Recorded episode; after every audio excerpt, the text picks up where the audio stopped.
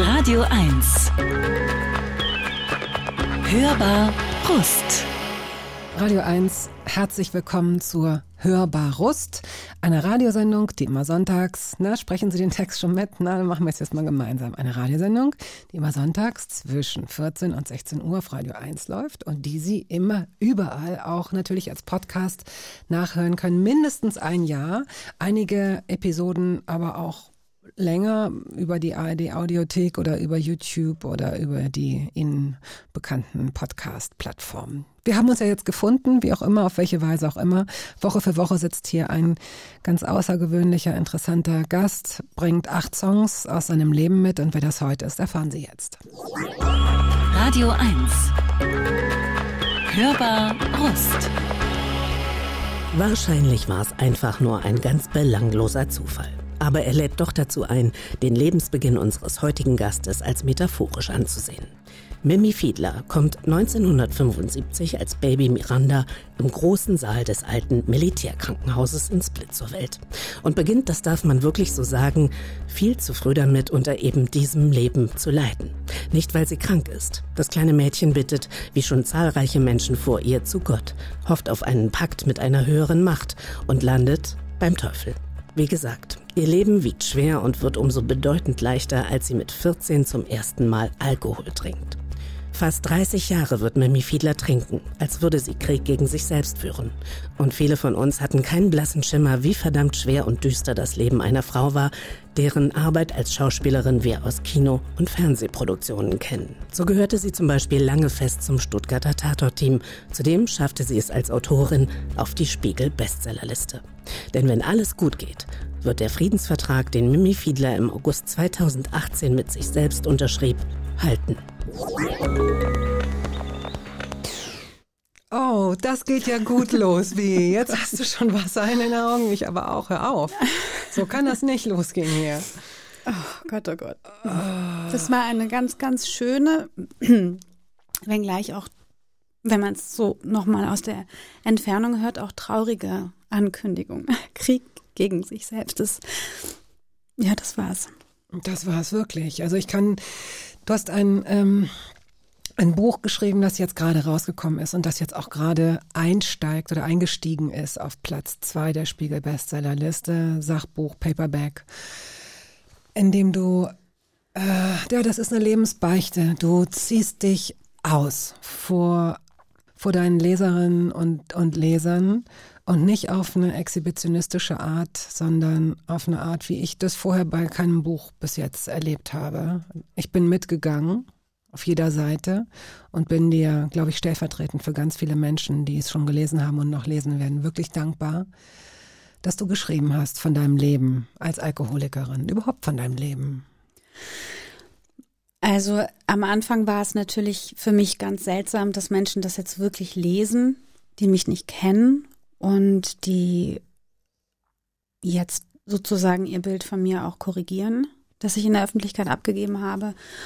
Ähm, wenngleich ich das auch eben wollte. Ich wollte, ich hatte auch kein anderes Korrektiv, als die Geschichte zu erzählen, wie sie wirklich war, weil ich ganz, ganz doll darunter gelitten habe, auch als ich schon nüchtern war, dass ich das eben war. Dieses überdrehte, ähm, fast manchmal schon groteske Bündel Mensch in Talkshows sitzend oder Unterhaltungssendungen oder auch im Tatort oder egal, wo ich dann war.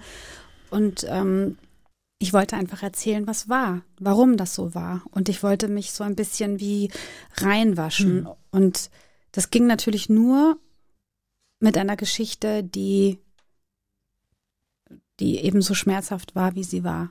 Und die habe ich erzählt. Du hast ja vorher schon Bücher geschrieben. Also das Schreiben ist kein neuer Begleiter für dich gewesen, keine neue Begleiterin. Wie lange hat es gebraucht, um dieses Kind zur Welt zu bringen, dieses Buch jetzt, dieses sich von innen nach außen krempeln? So, was war das für ein Prozess? Das erste Buch, was ich geschrieben habe, habe ich noch geschrieben, während ich getrunken habe. Ähm, so ist es auch geworden. Bitte bestellt euch das nicht. Lasst uns das Buch gemeinsam vergessen. Also es ist ein Abbild des Drüberseins. Die anderen beiden Bücher habe ich geschrieben, da war ich schon nüchtern, aber da war ich immer noch in diesem Tonus von ich mache einen Witz aus meinem Leben und habe mich quasi so an mir selber Mhm. ausgeliehen und habe das überhöht, wie so eine Art modernes Märchen. Und das Buch jetzt habe ich drei Jahre geschrieben. Drei also Jahre. drei Jahre, ein Jahr habe ich überlegt, soll ich schreiben? Und dann habe ich ähm, angefangen zu schreiben und bin zwei Jahre immer wie so eine Flummi weggebounced hin und her, weil ich gedacht habe, nee, das kann ich will gar nicht. Will ich das wirklich, dass das Leute sehen und wissen? Ich kann ja auch einfach für mich trocken werden. Und äh, in meinem privaten Umfeld weil, wusste das eh jeder, aber ich musste es ja nicht in die Öffentlichkeit tragen. Und irgendwas in mir wollte das aber und ich glaube auch, dass es so eine Art Ruf ist, so eine Art Calling. Vielleicht darf ich jetzt endlich meine Stimme benutzen, um mitzuhelfen, etwas zu entstigmatisieren, Mhm. was ganz, ganz dringend entstigmatisiert werden muss. Durch, durch, in Anführungsstrichen, ich benutze das Wort nicht so gerne, aber in diesem Falle passt das, durch normale Gesichter und nicht durch die Randerscheinungen, die Alkoholismus natürlich auch hat, dass man zum Beispiel kein Obdach mehr hat, unter der Brücke wohnt oder, ne, also es gibt ja so Klischeebilder, die wir haben. Und ich bin eben keines dieser Klischeebilder, ganz das Gegenteil. Man kannte mich aus einer sehr glitzerigen Fernsehwelt, so eine Frau, die auch ihr Privatleben vermeintlich immer in die Öffentlichkeit getragen hat, tausend Verlobungen, Entloben, immer ein Witz auf den Lippen, hahaha, hihi, huhu. Und ich wollte mich zur Verfügung stellen. Und das habe ich dann getan. Und als ich entschlossen habe, letztendlich, okay, ich schreib's, da war auch klar, ich muss das wirklich schreiben, wie es war. Ich kann jetzt da nicht irgendwie so ein, noch ein bisschen Puderzucker drauf, drauf machen, ne? damit der Kuchen nicht so scheiße aussieht. Du hast äh, deine Leserinnen und Leser vor dem Allerschlimmsten bewahrt. Das weiß ich, dass du äh, Mhm. einige Sachen nicht reingenommen hast. Die, also ich meine, das Buch ist äh, schon heftig. Es ist aber nicht so, dass man es nicht aushält. Aber es ist drastisch, es ist ehrlich, es ist hart. Was war deiner Meinung nach zu hart? Also wo hast du dann doch eine Grenze gezogen? Also warum, wenn du das irgendwie abstrakt beantworten kannst? Ich kann es nicht abstrakt beantworten, aber ich beantworte es trotzdem. Okay. Es gab grafische sexuelle Szenen, die konnte ich meiner Tochter nicht zumuten. Okay. Und auch meiner Mama nicht. Also ich habe natürlich mit meinen Eltern, mit meiner Zack, ist die Stimme weg. Also meine Stimme sagt mir immer ganz genau, oh, ne, also du musst jetzt auch nicht das Kapitel erzählen, hast du auch nicht geschrieben. Also es gab bestimmte ähm, Szenen, die ich geschrieben hatte. Ich habe natürlich auch Dinge erlebt, die, glaube ich, nicht ausbleiben, wenn man eine trinkende Frau ist, weil es gibt immer Menschen, die das ausnutzen. Und es hat sich etwas wiederholt und das, das konnte ich nicht. Ich habe das meiner Tochter, Mhm. ich habe ihr das äh, erzählt, also nicht was es war, sondern ich habe sie gefragt, wie weit kann ich gehen? Und dann hat sie zu mir gesagt, du kannst so weit gehen, wie du willst, Mama, ich kann das alles tragen. Aber ich dachte dann, nee, wenn das natürlich dann auch in der Presse vielleicht besprochen Klar, wird. und so wird es sein. So wird es Genau, so und das, das wollte ich nicht. Ja. Das wollte ich auch nicht für mich, weil ich dachte, ich kann, muss auch nicht alles erzählen. Das, was ich erzähle, reicht.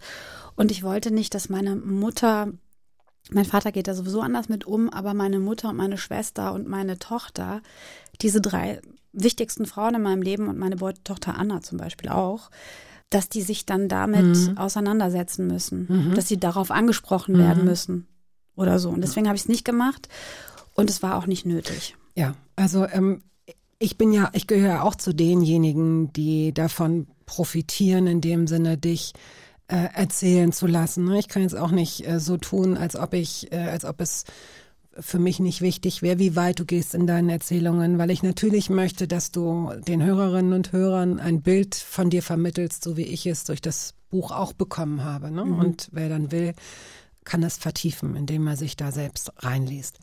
Du hast uns auch acht Songs mitgebracht und ähm, wir fangen jetzt einfach mal mit dem ersten an. Also ich habe euch, glaube ich, zuerst 20 oder so geschickt. Mit so, ja, Musik ist immer ein großer Bestandteil meines Lebens gewesen.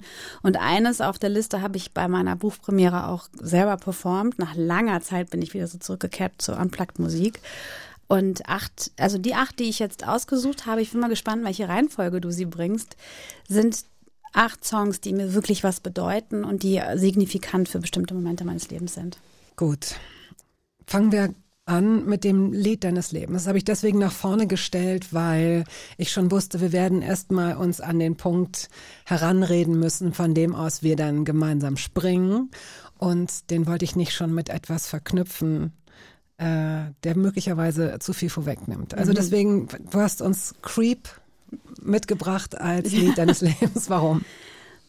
Ich habe mich sehr schnell sehr anders gefühlt. Ich glaube, dass, dass viele Menschen so empfinden, nicht hierher zu gehören, nicht auf diesem Planeten, nicht in ihre Familien, nicht in sich selbst. Und äh, diesem, die meisten Menschen verbindet ein traumatisches Erlebnis oder ein, ein Schwellenereignis, etwas Extremes, was sie nicht gut verarbeiten konnten oder gar nicht verarbeiten konnten.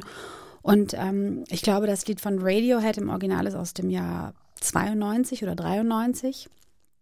Also spielt direkt in meine Jugend und als ich das zum ersten Mal gehört habe, hatte ich das Gefühl, da gibt mir jemand eine Stimme und eine Identität.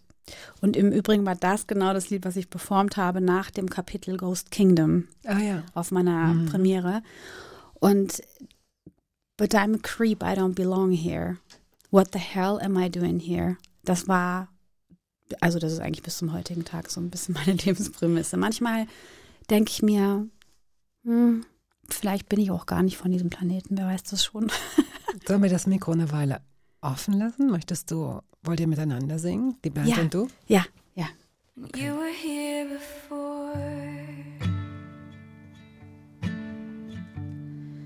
Couldn't look you in the eye.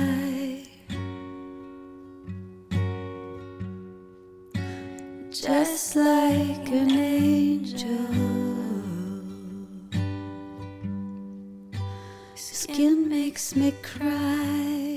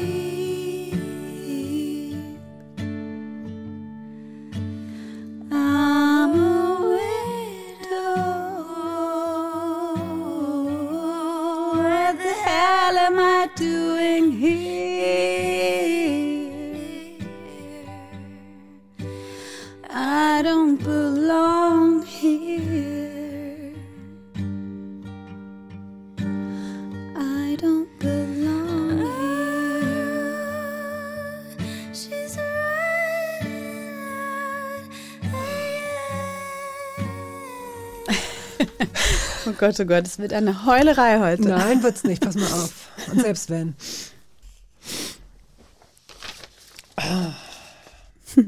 Die Schauspielerin, aber vielleicht auch ehemalige Schauspielerin, das gilt es noch herauszufinden, Autorin und zukünftige Sängerin. Wer weiß, das ist ja alles wirklich sehr fluide bei dir und sehr schön und sehr auf viele Möglichkeiten ausgerichtet. Mimi Fiedler ist heute hier zu Gast und erzählt uns von ihrem Leben. Und bevor wir da einsteigen, nämlich genau da in, in, dieses Militärkrankenhaus gehen, wo es losging, lass uns doch so eine Art Vorwort finden für das Thema Alkoholismus. Das sicherlich, das wird sicherlich auch anhand der Geschichten und der Szenen, die du liest und erzählst, auch nochmal besprechen. Aber ähm, das hier wird ja jetzt nicht der erhobene Zeigefinger und auch nicht der Ratgeber, aber ursprünglich hattest du eigentlich vor, einen Ratgeber zu schreiben? Ja, ich habe mich vor allem mit meinem Verlag dazu verabredet, einzuschreiben. Und ich hatte zu dem Zeitpunkt auch schon Freundschaft mit Nathalie Stüben geschlossen, die eine unglaublich tolle ähm, Visionärin in Bezug auf Alkoholismusprävention also sie hat ein Programm, das heißt Ohne Alkohol mit Nathalie. Und Nathalie hatte äh, schon einen Ratgeber geschrieben. Also einen Ratgeber gespickt mit ihren eigenen Geschichten, der so präzise und so gut war und so aufklärend und so hilfreich, dass ich dachte, erstens, das kann man gar nicht toppen, muss man auch gar nicht toppen, weil das hat sie so gut gemacht und so so scharf gemacht. Weißt du, wie dieses Buch heißt, dass wir das jetzt benennen auch? Das Buch von Nathalie Stüben heißt Ohne Alkohol, die beste Entscheidung meines Lebens und ist so scharfsinnig und so klug und auch so aufklärend in vielen Bezügen geschrieben, dass für mich ganz klar war, real, alles, was ich geschickt habe, fand ich richtig scheiße, weil es auch so eine Behauptung von irgendwas war und es war auch noch nicht meine Stimme. Und dann ähm, hat die Margit Ketterle, die ist jetzt ähm, nicht mehr bei dem Verlag in der Funktion tätig, aber sie hat mir das Erbe, also eine Erbschaft hinterlassen und zwar eine neue Lektorin, Alexandra Löhr. Und die hat gesagt, Mimi, schreiben Sie einfach. Schreiben Sie, egal was, schreiben Sie. Sie können schreiben. Dann habe ich zwei, drei Kapitel geschrieben, neue Kapitel mit einem neuen Ton, einfach über mein Leben. Dann saß Nathalie Stüben wieder bei mir in der Küche und ich habe gefragt, Nathalie, darf ich dir was vorlesen? Ich bin mir so unsicher, soll ich das Buch überhaupt schreiben? Und dann habe ich ihr das vorgelesen und dann hat Nathalie zu mir gesagt, Mimi, du bist Schriftstellerin. Ja. Schreib. Ja, schön. Und dann habe ich geschrieben. Ja. Und dann habe ich ein Jahr lang mit meiner Hündin Monkey, die jetzt im Hundehimmel Fußball spielt, Seite an Seite in diesem Kabuff verbracht und habe geschrieben und geweint und geschrieben und geweint und zwischendrin sind 308.000 Muster aufgeploppt. Mein Ehemann hat viel im Sturm gestanden. Mhm. Und dabei ist dieses Buch entstanden. Und es ist kein Ratgeber. Mhm. Es ist einfach eine, es ist eine Reise durch mein Leben. Die sogar noch vor deiner Geburt beginnt und auch diese Geschichte, diese Geschichten, das ist ja nicht nur eine. Äh, ich hatte sofort so einen Film vor Augen, du hast mhm. es gut beschrieben und es sind auch sehr plakative Szenen, äh, sehr charakteristische Menschen, die du beschreibst, deine Familie, deine, mhm. deine Ahnen. Das haben mir viele übrigens übel genommen. Also nicht viele, sondern manche. Weil es zu viel Ahnengeschichte war, weil sie es überhaupt nicht begriffen haben, warum. Ich habe natürlich gesucht. Ich dachte, was wäre aus mir geworden, wenn ich das und das und das und das vorher in meinem Leben passiert wäre?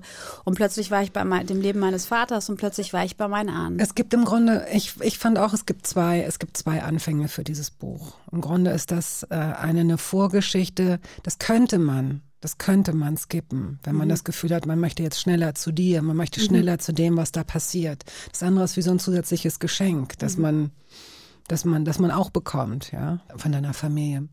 Aber Alkoholismus ist ja eine Sache, die nicht so richtig wie Journalismus, und oft deckt es sich ja sogar, nicht so richtig fest geschützt ist als Begriff. Was ist das eigentlich? Wo fängt das an? Wo hört das auf? Ähm, ich als jemand, der eigentlich nie Alkohol trinkt, aus gesundheitlichen Gründen, ich vertrage ihn nicht und ich ähm, und mein Körper wehrt sich mit Händen und Füßen. Ich gut. kann leider keinen Rausch kriegen. Vielleicht ist es, ist es wirklich gut. Ne? Ist es wirklich gut? Ich reagiere wie auf eine Vergiftung. Da wird mir natürlich viel deutlicher, wie viel, wie oft und wie regelmäßig getrunken wird. Mhm. Und ich höre auch, und wenn du mit jemandem wie mir essen gehst zum Beispiel, ich höre oft so Legitimationen für ja, ach, jetzt ist aber, ich, ich bestelle mir jetzt aber einen, ne? Also ich weiß, aber ich, ist ja jetzt Feierabend und ach, ich nehme jetzt noch einen, weil es ja Urlaub. Und ah ja, aber einen möchte ich noch, denn Menschen versuchen plötzlich so Erklärungen zu finden, warum sie jetzt dann in meiner Gegenwart Alkohol und noch mehr Alkohol trinken, weil sie automatisch denken, ich würde sie verurteilen, weil ich selbst keinen trinke. Aber eigentlich ist es ja sehr legitim und eher komisch, nichts zu trinken. Also ich werde mittlerweile nicht mehr gezwungen, Alkohol mitzutrinken, weil die meisten Leute das jetzt wirklich auch ähm, auf dem letzten Krümel hinter dem Rücken Gottes mitbekommen haben, dass ich alkoholkrank bin. Hinter dem Rücken Gottes, das taucht auch im Buch auf. Das Ja, ist eine. Formulierung für Das ist eine kroatische Formulierung übersetzt. äh, am, am Arsch der Welt oder was Bogu ist das?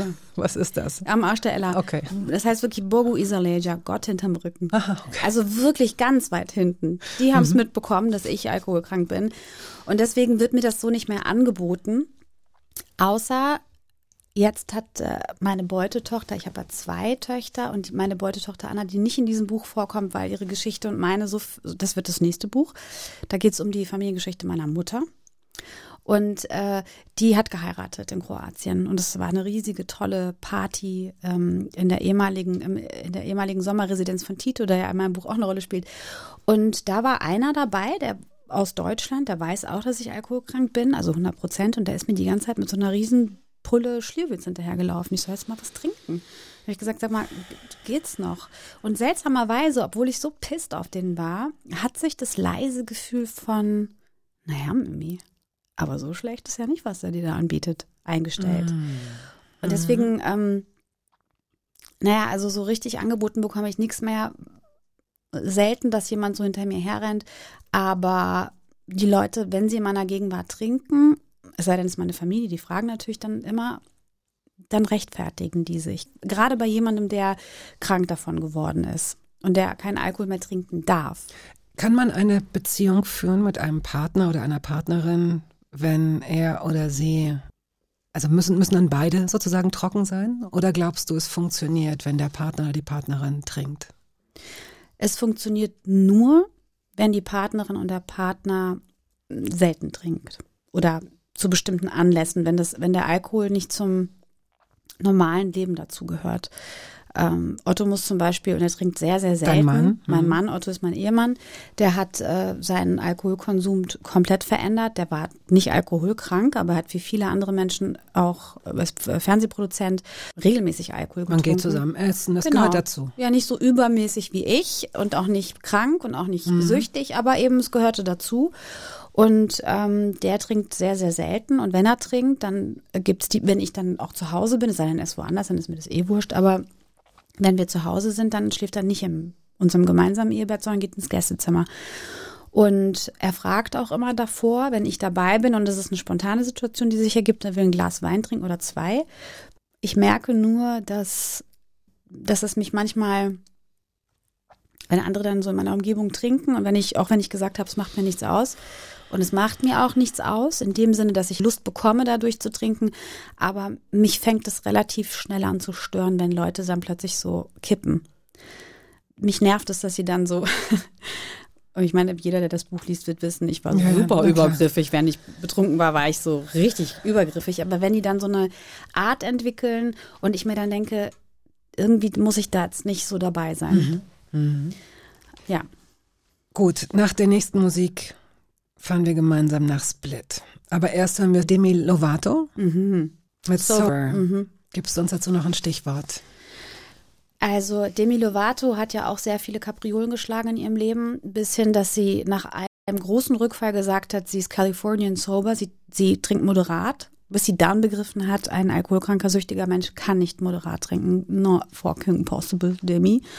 Und Sober hat sie davor geschrieben und dieses Lied ist im Prinzip genau das, was ich immer gedacht, gefühlt und gesagt habe nach einem der großen Rückfälle. Wenn ich mal zwei, drei, vier Wochen geschafft habe und alle dachten, oh, sie hat's geschafft und dann kam ein richtig schlimmer Rückfall. Und das ist im Prinzip mein, das ist das, was ich hätte sagen können und auch gesagt habe. Meinen Eltern, meiner Tochter, allen Menschen, die um mich herum waren. In the words of Demi Lovato.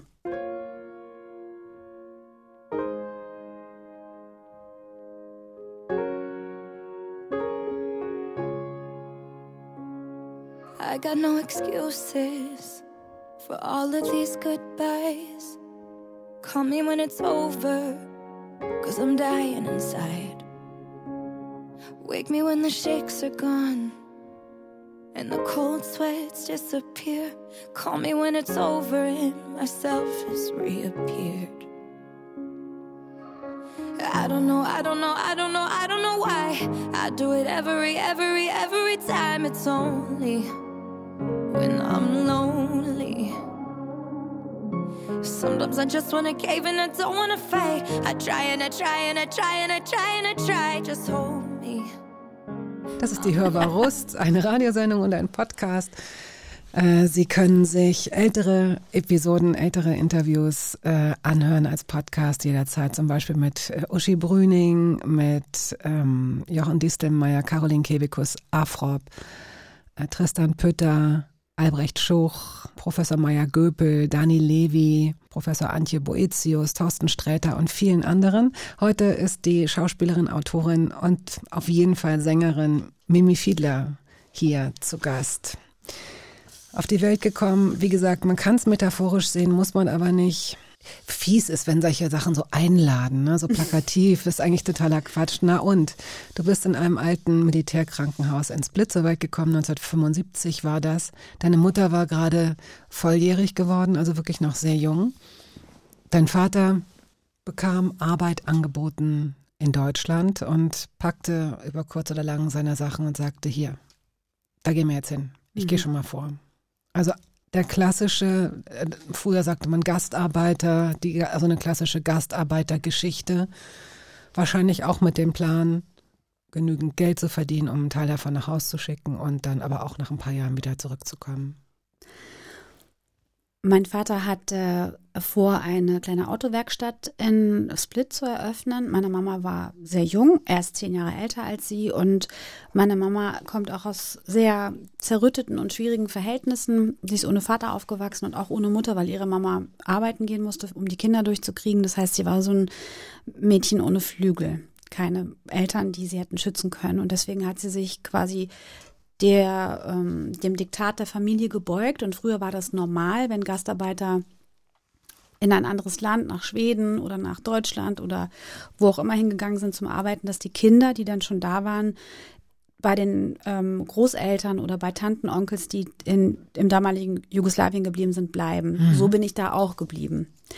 Und ähm, denn deine Mutter ist schweren Herzens erstmal nachgekommen oder oder oder genau. Hm. Also sie hat mich im September geboren und ähm, ich habe äh, ich weiß nicht zwei Wochen, drei Wochen mit ihr verbracht und dann ist sie relativ zügig meinem Vater hinterhergereist und es war für sie ganz schlimm, weil sie also das eigene Baby zurückzulassen, das muss ein Horror, nicht das muss, sondern das war ein Horror für sie.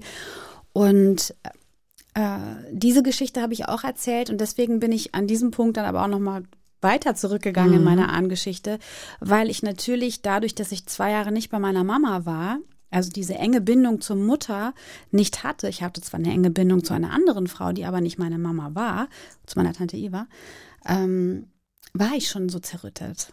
Also ich hatte schon keine innere Heimat. Und ähm, ich war schon so eine kleine suchende Seele, weil du weißt ja, du gehörst zwar zu der Sippe, aber das sind nicht deine Eltern. Also ich bin mir sicher, dass man das eben ganz früh auch checkt. Es gibt ja auch total viele Forschungen darüber und, und eigentlich weiß man, ne, wenn man diese Urbindung zu den Eltern nicht hat oder zu der Mutter nicht hat, kann alleine dadurch schon ein Trauma entstehen. Kann, muss nicht. Bei vielen muss Adoptivkindern nicht. geht es gut. Ne? Also Kinder, die kurz nach der Geburt zur Adoption freigegeben werden, da gibt es ja ganz viele Seelen, Kinder, Menschen, die sehr gesund und sehr liebend und sehr sicher. Aber dann sind die ja bei ihren Müttern und bleiben dort. Es geht nicht um die biologische Mutter. Es geht ja um den Wechsel. Genau, Verstehe, es geht um den meinst. Wechsel. Es geht nicht mhm. darum, dass ja. Eva war super zu mir. Also die hat mich sehr geliebt, liebt mich bis zum heutigen Tag noch. Es geht darum, dass ich dachte, das ist meine Mutter und dann ist es nicht meine Mutter. Und ja. dann habe ich dann immer aber vielleicht auch innerlich schon gefühlt, das mhm. ist, ne, also irgendwo scheint das in meiner DNA, zumindest epigenetisch, wie so ein kleiner Abdruck gewesen sein.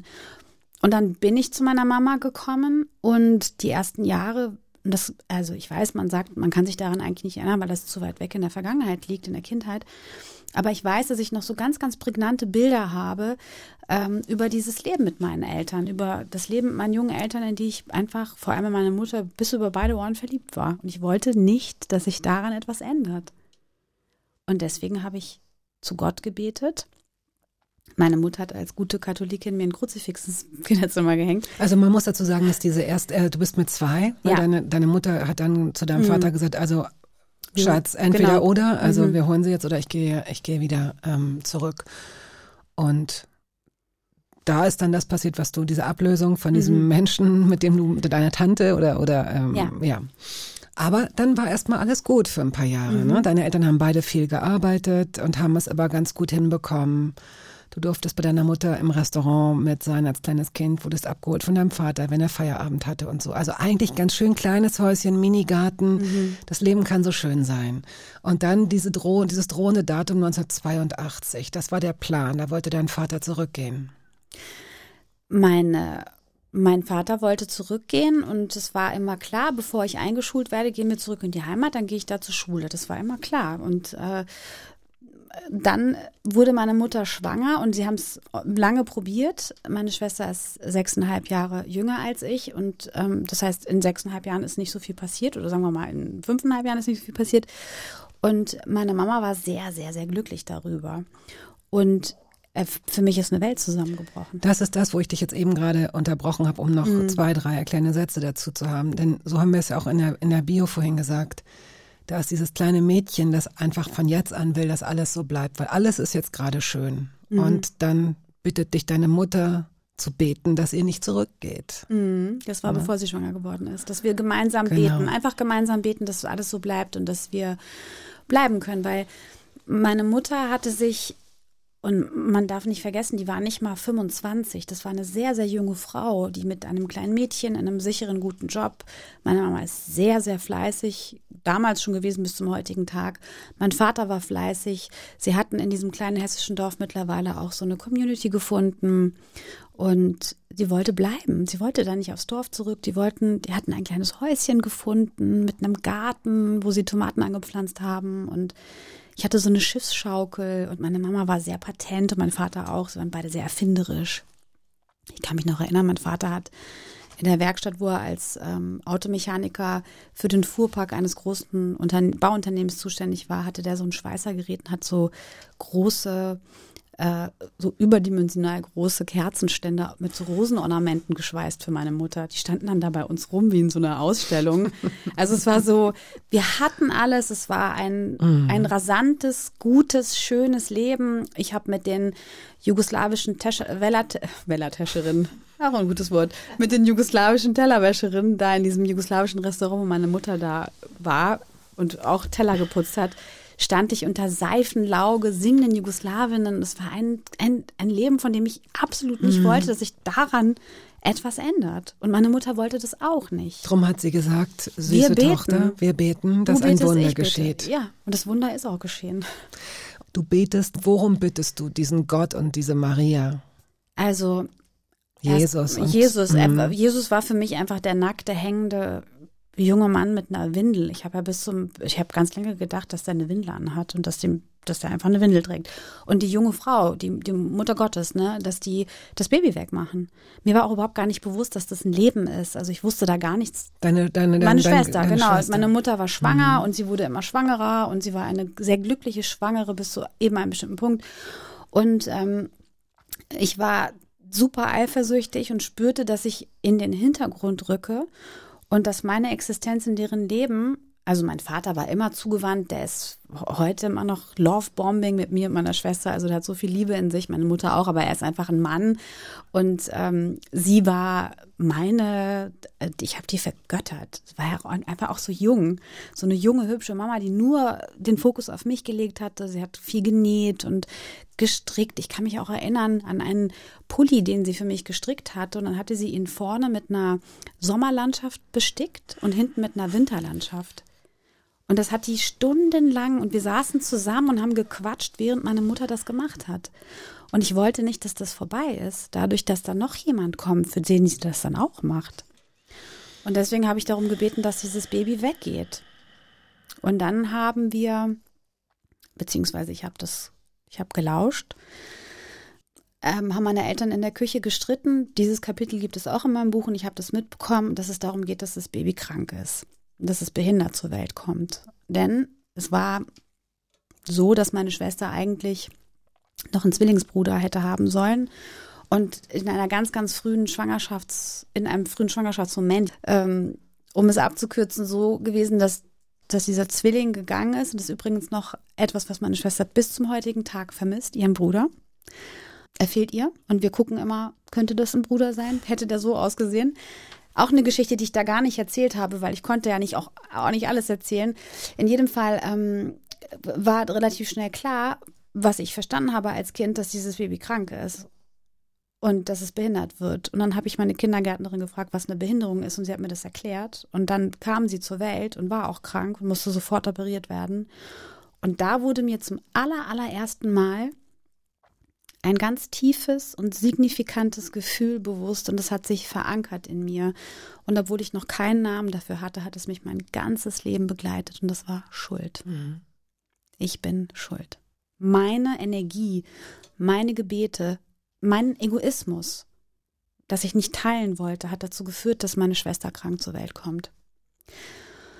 Und Schuld ist ein riesiges Thema in unserer Familie, denn meine Schwester hat das Buch immer noch nicht gelesen, weil sie sagt, sie kann es nicht lesen, sie schafft es noch nicht, weil sie natürlich eine ganz eigene Schuld in sich trägt. Sie ist natürlich auch nicht schuld, aber die Schuld, dass wenn sie nicht zur Welt gekommen wäre, mir nicht das passiert wäre, was mir dann passiert ist. Wir wissen es nicht.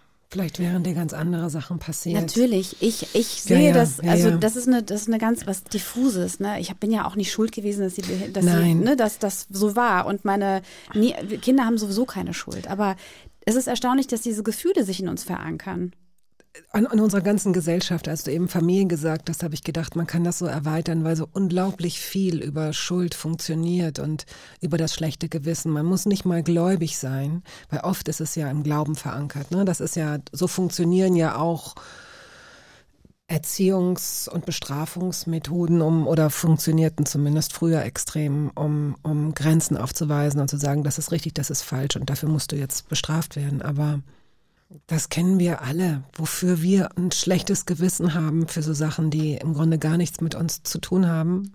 Sich für die richtigen Sachen nicht entschuldigen, aber für die falschen Sachen möglicherweise mit einem schlechten Gewissen rumlaufen, das ist schon sehr, sehr eigenartig. Da war also dieses kleine unglückliche Mädchen, das dachte, denn deine Schwester ist wirklich monatelang ja äh, in der Uniklinik geblieben. Ne? Jahre. Das ist ja, sie haben auch gedacht, dass sie es nicht schafft. Mhm. Gott sei Dank ist das äh, äh, haben sie sich da äh, getäuscht. Es gab dann einen Arzt, einen sogenannten Wunderheiler, der entdeckt hat, dass sie äh, Keime, dass sie Keime hatte in ihrem Körper und dieser Körper sich da ständig gegen gewehrt hat. Und als das erkannt wurde, ging es bergauf mit ihr. Ja, also es war einfach eine Narbe schlecht vernäht. Da haben sich oh. Krankenhauskeime, also heute wäre das wahrscheinlich so, na, es ist ja heute immer noch da, mhm. dieses Thema, aber damals, das, wir reden von dem, aus, das, war, das waren die 80er Jahre, das war noch weit weg von dem, von den hygienischen Zuständen, die wir heute in Krankenhäusern haben. Aber es war im Grunde genommen etwas ganz Kleines und Einfaches, was sie so gelähmt hat und sie hatte immer wieder Fieberschübe und dann waren wir eben bei diesem Arzt und meine Schwester wurde operiert und seitdem war sie nie mehr krank. Und trotzdem war ich innerlich schon so weit weg von mir selbst und auch so weit, ich hab, hatte mich schon so dissoziiert aus meinem Bewusstsein, aus meinem Leben so, weil mir passiert war, was passiert war. Das weiß ich heute in der Retrospektive, wusste ich damals noch nicht, dass ich schon längst auf dem Abseitsweg war. Es gab für mich schon zu diesem Zeitpunkt gar kein Zurück mehr. Das heißt, es hätte ja auch gut werden können, ne? Wenn, wenn ich Conny und Tedi nicht begegnet wäre, die, in, die auf mich aufgepasst haben, während meine Schwester im Krankenhaus war. Und da ist, hat ein Kindesmissbrauch stattgefunden. Wenn das nicht passiert wäre, wäre alles vielleicht gut ausgegangen. Meine Schwester gesund. Ich hätte vielleicht mein schlechtes Gewissen aufgearbeitet. Anders, so. Aber ich war schon so geprägt von all diesem Konvolut an kleinen und großen Traumata, dass meine erste Berührung mit Alkohol es einfach ausgelöst hat. Es war wie so ein Ticket, was ich gezogen habe. Und dann folgten fast, also ich habe noch ein halbes Jahr hätte ich weiter trinken müssen, folgten, folgten 30 Jahre Höllenfahrt. Und ich kann es wirklich nicht anders sagen. Ich übertreibe auch überhaupt nicht. Nein. Ich habe natürlich gelebt und es gab immer auch mhm. zwischendrin gute, lustige, gut, schöne Phasen. Es war nicht immer alles schwer und scheiße, aber es war alles unter dem Dach von Alkoholismus. Alles. Jeder Moment meines Lebens ab da, ab dem 14. Lebensjahr. Es gibt, wer das mal gesehen hat, wie sich so äh, Töne auf einem Monitor befinden. Bei so einer Sprachaufnahme beispielsweise, wenn das zu hoch ausgepegelt ist, dann ist das immer irgendwie am, am, am Limit oben. Das ist immer, mhm. das sind, und so in etwa, mhm. so in etwa kann man sich, glaube ich, vorstellen, was ich zumindest über dein Leben äh, durch das Buch erfahren habe. Interessant, was man sich dann auch, die Muskulatur, die du dir dadurch mhm. mhm. angelegt hast, die jetzt auch, äh, da sind wir jetzt viel weiter schon, wir sind ja jetzt Gott sei Dank kurz an diesem danach, aber jetzt seit vier Jahren diese Muskulatur so gar nicht mehr zu haben. Also eine Sache, auf die du immer vertraut hast, auf die du immer zurückgegriffen hast, äh, so verhasst sie dir war, so sehr sie dich gequält und gemartert hat, ist es, ist es doch das Instrumentarium gewesen, auf das du immer zurückgegriffen hast in dieser ganzen Verzweiflung.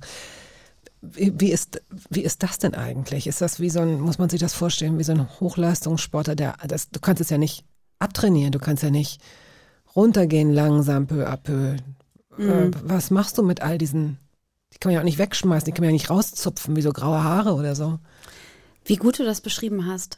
Wie gut und präzise du das beschrieben hast, diesen Zustand. Weil genau so ist es. Man wird ja nicht nüchtern, alles ist gut, das hast du geschafft so, sondern der Alkohol hat ja auch eine Funktion in deinem Leben gehabt, nämlich eine Betäubung. Der Alkohol ist wie ein Tranquilizer gewesen. Das ist wie, wie ein Schlafmittel. Und während du schläfst, fühlst du ja nicht. Oder du träumst vielleicht, aber du hast diese intensiven Gefühle so nicht mehr.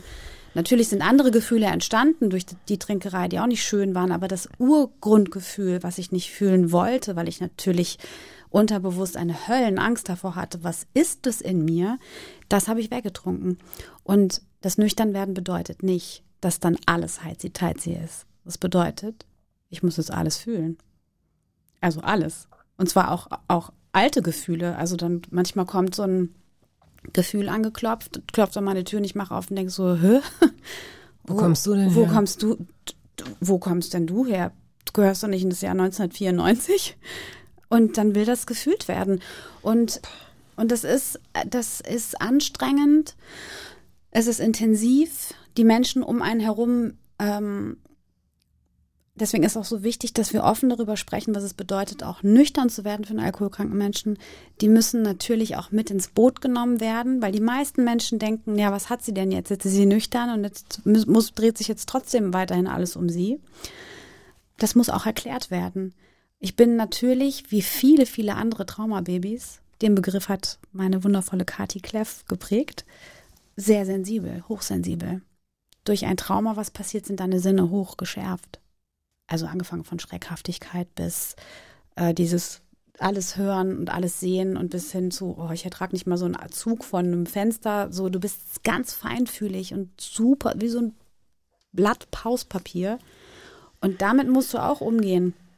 Und dafür sind natürlich Selbsthilfegruppen oder Gruppen oder Gespräche mit ähm, Menschen, die genau durch das Gleiche gehen wie du, auch so sinnvoll. Aber es ist super anstrengend. Aber nichts, nichts auf dieser Welt ist so anstrengend, wie trinken zu müssen. Nichts. Jedes dieser Hardcore-Gefühle, jedes dieser, alles, was durch mich durchläuft, ist schöner, wahrhaftiger, gehaltvoller und heilender als eine Sekunde zurückzugehen in das Leben, was ich mhm. geführt habe. Weil trinken zu müssen ist wie ein dunkles Loch, in dem du lebst und du hast eine dicke gläserne Wand, vor der du immer irgendwelche Spirenzchen machst, sodass die Leute, dass du sie ablenkst, dass da hinten eigentlich ein Verlies ist, ein Loch, das du dir mit dem Teufel teilst. Und du hast keine Möglichkeit, nach außen zu kommen. So habe ich mich gefühlt. Du bist der einsamste Mensch auf der Welt, wenn du trinkst. Du hast auf jeden Fall diese Einsamkeit mit deiner, ähm, mit deinem, mit dem Alkohol auch zelebriert. Also im Gegensatz zu vielen anderen, was heißt vielen, so viele Erfahrungen habe ich persönlich jetzt nicht gemacht, aber äh, das ist ja oft dann in, in Gemeinschaftlichkeit, auf Partys und so weiter. Du hast Du hast die Affäre mit Hotelzimmern gehabt. Du hast dich zurückgezogen. Das war dein größter, das war dein größter Genuss und dein, mhm. dein größter Exit. Ähm, wir kommen gleich mal zu der ersten Stelle äh, aus dem Buch, mhm. wenn ich dich darum bitten darf. Aber mh, mm, vorher hören wir Musik. Du hast mitgebracht Neon Cathedral ähm, von Macklemore. Macklemore ist selbst alkoholkrank gewesen und äh, ist auch, lebt auch nüchtern und hatte vor kurzem erst wieder einen Rückfall, über den er öffentlich gesprochen hat. Und dieses Lied beschreibt die Melange zwischen diese seltsame Verbindung, die, die Alkoholismus auch mit einer ganz äh, so seltsamen Art zu glauben zu tun hat, weil das ist ja auch wie so eine Religion, dieses Alkohol trinken müssen. Und der Text geht eben darum, dass er genau mit diesen beiden Bildern spielt. Und ich habe mich so angesprochen gefühlt, weil Glauben ja in meinem Buch oder in meinem mhm. Leben auch eine zentrale Rolle spielt.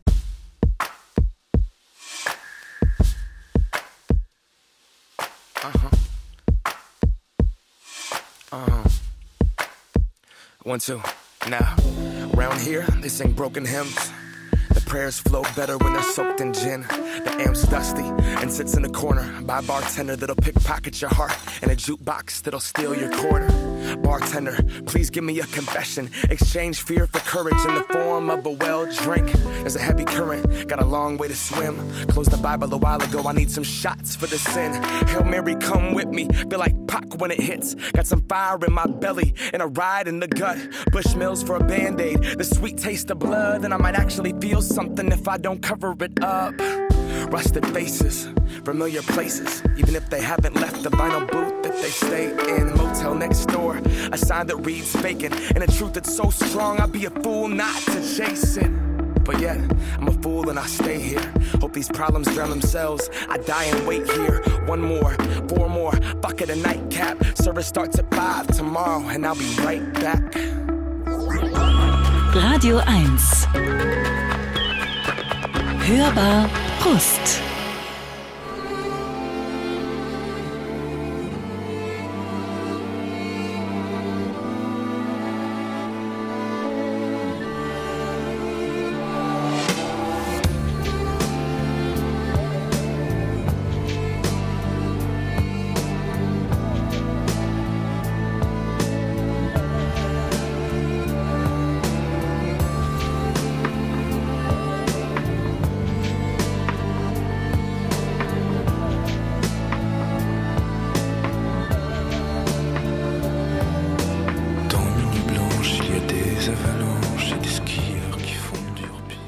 hörbar.radio1.de lautet unsere E-Mail-Adresse. Wir haben gerade Benjamin Biolay gehört. Zu Gast ist heute die Buchautorin Mimi Fiedler, die viele von Ihnen äh, und euch auch als Schauspielerin kennen, ähm, fürs Fernsehen, fürs Kino, deine erste große Kinorolle zum Beispiel neben Götz George. Also du hast als Schauspielerin, dein Gesicht ist bekannt.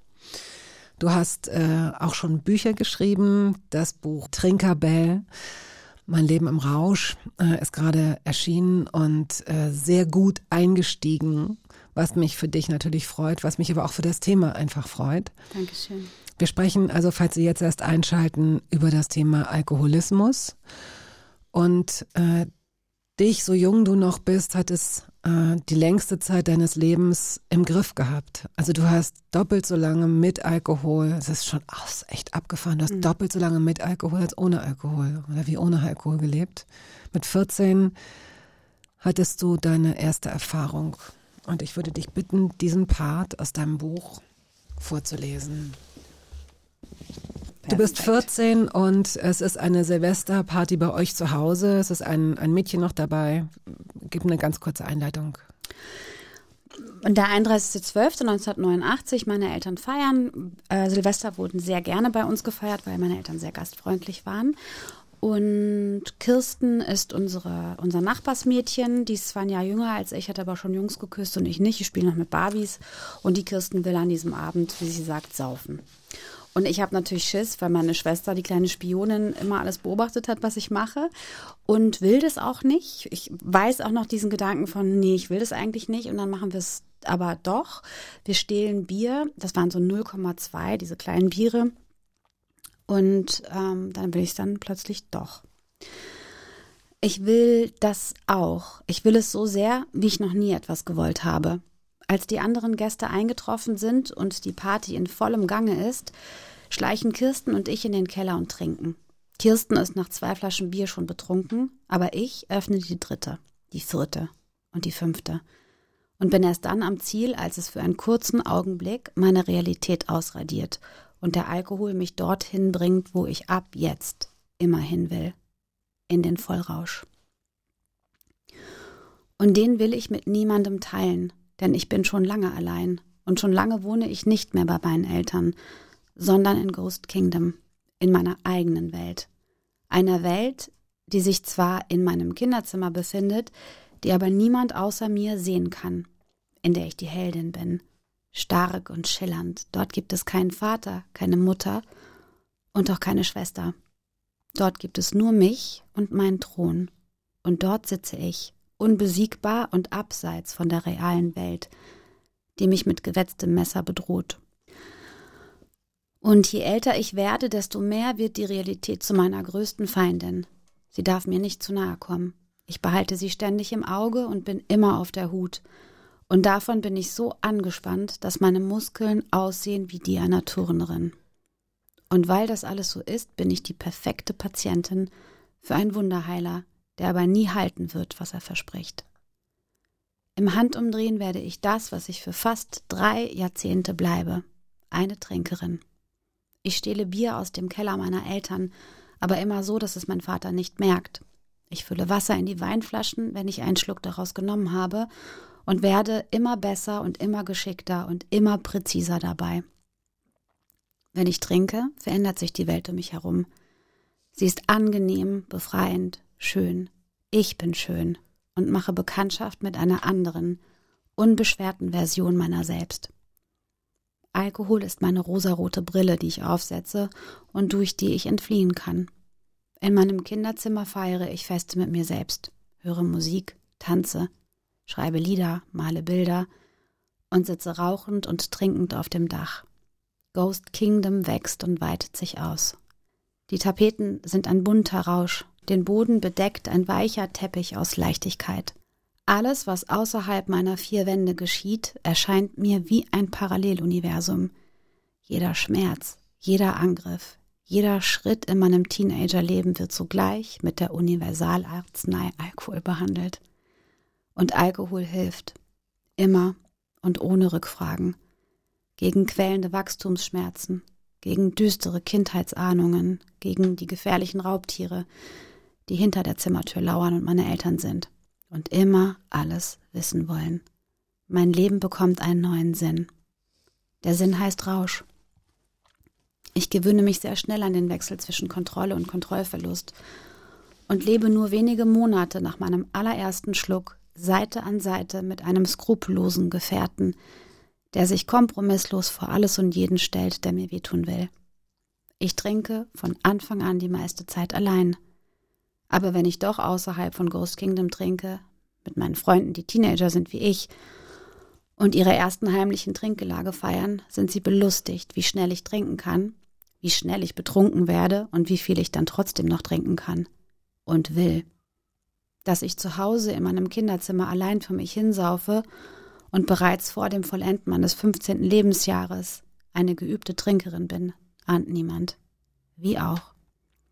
Ich habe einen exzellenten Pressesprecher in meinem Königreich, der nach dem Motto agiert, What happened in Ghost Kingdom stays in Ghost Kingdom. Und so werde ich immer besser im Trinken und im Lügen. Meine Mutter nimmt sehr wohl wahr, dass hinter der verschlossenen Tür meines Kinderzimmers etwas geschieht, was sich ihrer Kontrolle entzieht. Doch mit jeder Nachfrage wird die Front größer zwischen mir und ihr. Ich fühle mich immer mehr wie ein dunkler Fremdkörper in meiner Familie. Ich habe keine Verbündeten und ich will auch keine. Ich will in Ruhe gelassen werden. Meine Tür bleibt verschlossen, keiner darf unerlaubt passieren, vor allem meine kleine Schwester nicht, die mich anschaut, als sei ich eine Erscheinung. Ich weiß, dass sie mich braucht und dass sie unglücklich ist, weil ich nicht zu erreichen bin, obwohl ich nur ein Zimmer weiterlebe. Aber ich will nicht gebraucht werden. Und wo ich wirklich lebe, das kann ich sowieso niemandem erzählen. Schon gar nicht ihr. Sie ist noch viel zu klein und würde es sowieso nicht verstehen. Ich trinke nur am Wochenende, außer in den Ferien. Da trinke ich auch unter der Woche. Obwohl ich spüre, dass das nicht gut ist, kann ich nicht mehr anders. Ich habe es nicht mehr im Griff. Es hat mich im Griff. Und dieses S ist eine Sache, die wie eine riesige Leuchtreklame über mir hängt. Maßlosigkeit. Sie wird sich wie ein weinroter Faden durch mein Leben ziehen und sich immer fester um meine Kehle spinnen. Ich trinke und trinke und trinke. nach dem ersten Schluck gibt es für mich auch nichts Wichtigeres mehr, als weiter zu trinken. Vielen Dank. Ich habe dich gebeten, diese Stelle vorzulesen, weil ich aus Erfahrung weiß, dass es viele Eltern gibt, deren Kinder auf diesem Weg möglicherweise verloren gehen. Hoffentlich nur temporär, vielleicht pubertär, ähm, aber vielleicht auch nicht. Was hätte damals passieren können oder müssen, damit man wieder auf dich zugehen kann, damit du eine Verbindung spürst, dass damit deine Brücke gebaut wird zu dieser Außenwelt? Über dieses Thema habe ich mit meiner Mama ganz, ganz oft geredet und auch mit meinem Vater, aber mehr mit meiner Mutter, weil die sich natürlich totale Vorwürfe macht, dass sie hätte vielleicht noch vehementer reagieren sollen und die beiden haben schon versucht, mich zu erreichen, aber ich war schon zu weit weg. Ich war schon so geübt, schon from the get-go, schon so geübt darin, äh, zu lügen und meine Barriere so stark zu machen, dass die eigentlich da nicht mehr drüber klettern konnten. Deswegen kann ich es dir gar nicht genau sagen. Ich weiß nur, dass, da reden wir auch von den 90er Jahren, das ist nochmal eine andere Zeit als heute. Ich weiß nur, dass ich eben schon maßlos getrunken habe und dass das meine Mutter natürlich gesehen hat und gewusst hat.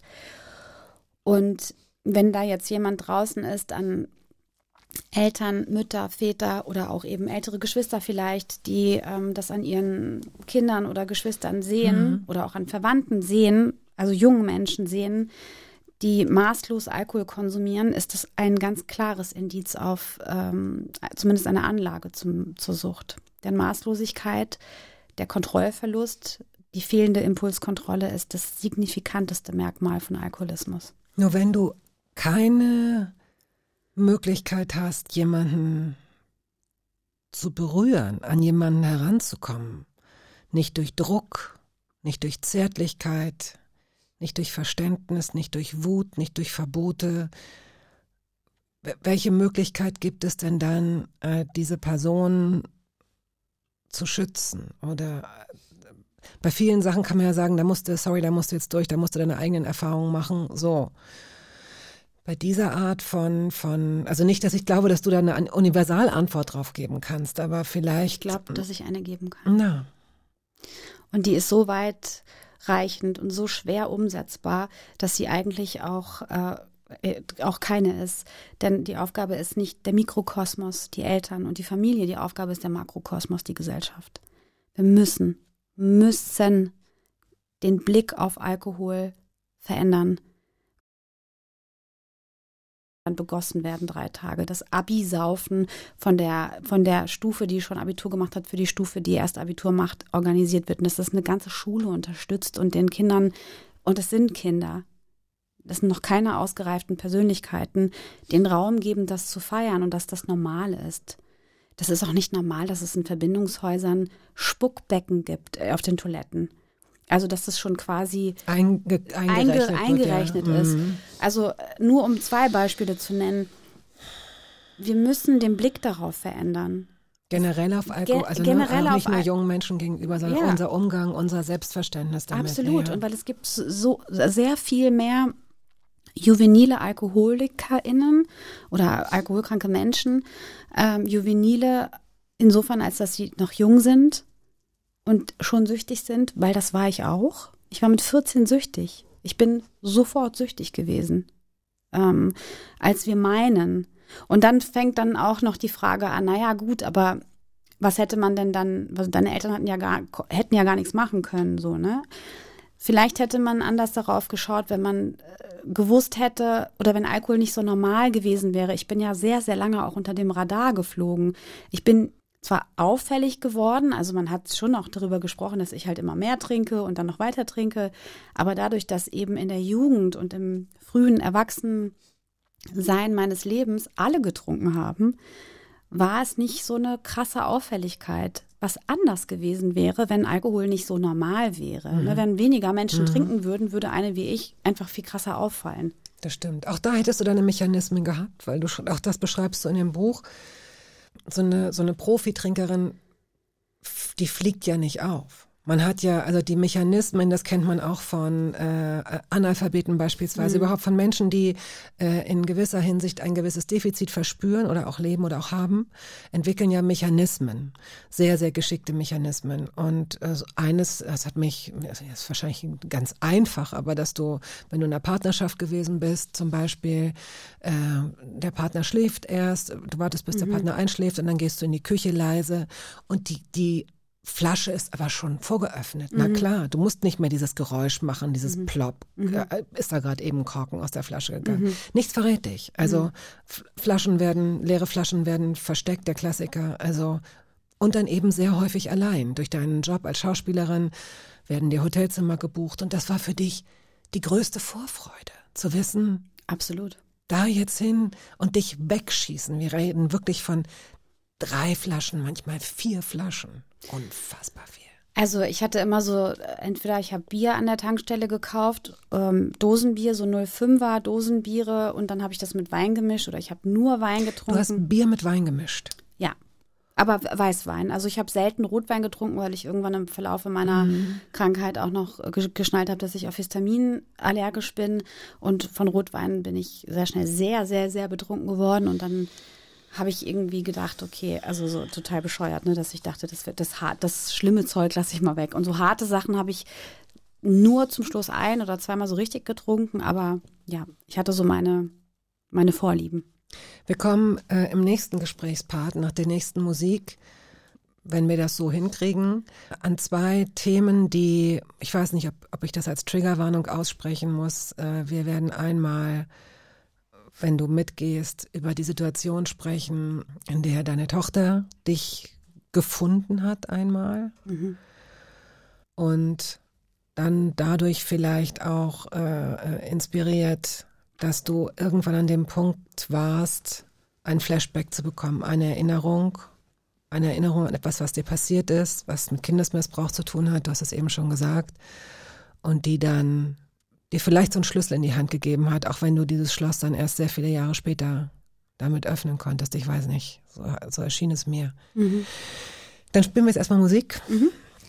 Brutal Hearts hast du mitgebracht. Ein toller Song. Warum hast du den ausgesucht? Kannst du das in zwei, drei Sätzen sagen? Also äh, der Part, auf den du eben angesprochen hast, der ähm, spielte in einer Zeit, in der nicht nur der Flashback kam, sondern auch meine Beziehung zu einem sehr, sehr tollen Schauspielkollegen. Und das möchte ich einmal an dieser Stelle sagen, dass ich keine Schauspielerin mehr bin. Okay. Officially, ich habe meinen du Beruf hast wirklich? aufgegeben. Oh, ja, okay. Und ich, und ich, bin ganz, ganz glücklich über die Entscheidung. Okay. Aber er ist Schauspieler, er ist ein, ähm, es, ich sage seinen Namen nicht, weil er, ich glaube, das einfach nicht er, er würde das nicht wollen. Wir sind nicht im Guten auseinandergegangen und haben heute auch keinen Kontakt mhm. mehr. Aber wenn man das, wenn man meine Biografie kennt, weiß man wahrscheinlich, wer es ist, ein hervorragender Schauspieler. Und als diese Beziehung auseinandergebrochen ist, äh, bin ich auch in alle meine Einzelteile zerbrochen. Und da kam das mit der Trinkerei noch stärker. Und dann kam der Flashback. Und dieses Lied symbolisiert eigentlich Are you the brutal heart? Are you the one that I'm looking for? Die brachiale Kraft einer Liebe, die auch alles kaputt machen kann. Und das hat sie.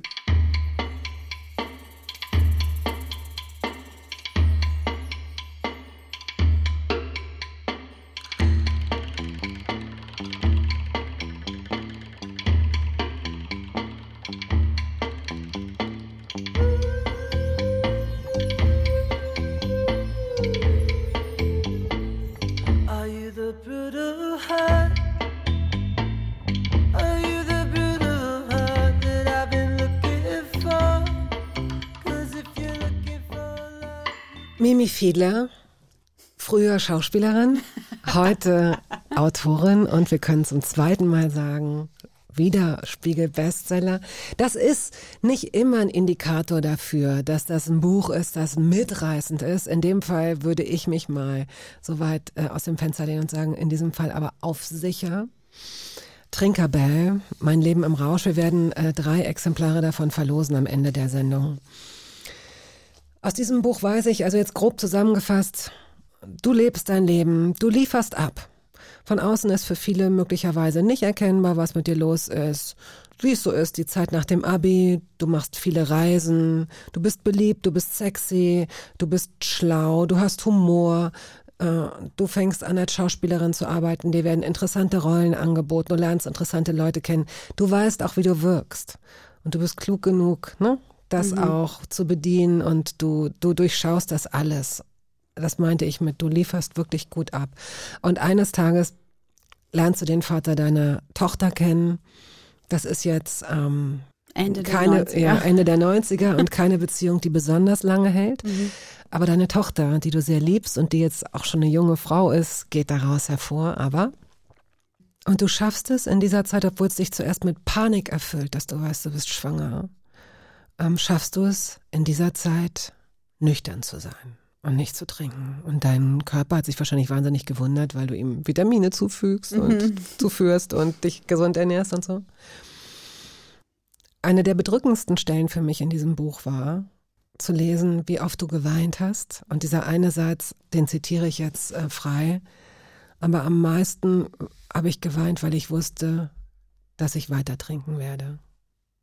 Ja. Ja. Und auch weiter trinken will. Ich habe in der Schwangerschaft an nichts anderes denken können. Und wenn ich dann gesehen habe, als Schwangere kommst du ja auch mit anderen Schwangeren zusammen bei den Geburtsvorbereitungen und überhaupt. Also ist ja wie so ein kleiner Magnet. Plötzlich sind viele Schwangere in deiner Umgebung. Wenn ich gesehen habe, wie glücklich die sind und wie zugewandt ihrem Baby sie gegenüber sind und dem Leben, was in ihnen entsteht und wie sie sich freuen und so ein Nest bauen und so, das habe ich schon auch alles mechanisch gemacht und war trotzdem ähm, einfach unglücklich auch darüber, dass ich wusste, was mit mir wird. Ich wusste, ich wusste, dass ich nicht nicht ähm, aufhöre danach, dass ich einfach nicht kann. Und wenn mich jemand fragt, ja, aber du hast doch in der Schwangerschaft geschafft, dann ähm, habe ich heute so ein bisschen die These, dass das vielleicht gar nicht ich war, sondern dass Avas Seele einfach so stark war, was sie heute in der Tat auch ist. Sie ist relativ unversehrt. Nee, sie ist schon unversehrt aus der Sache rausgekommen dass sie sich auch während der Schwangerschaft davor geschützt hat. Ich habe nicht getrunken, aber ich habe jeden Tag dran gedacht und ich war so traurig auch darüber, weil ich dachte, das spürt ihr doch jetzt. Man weiß ja, dass Babys alles spüren, was ihre Mütter fühlen und denken.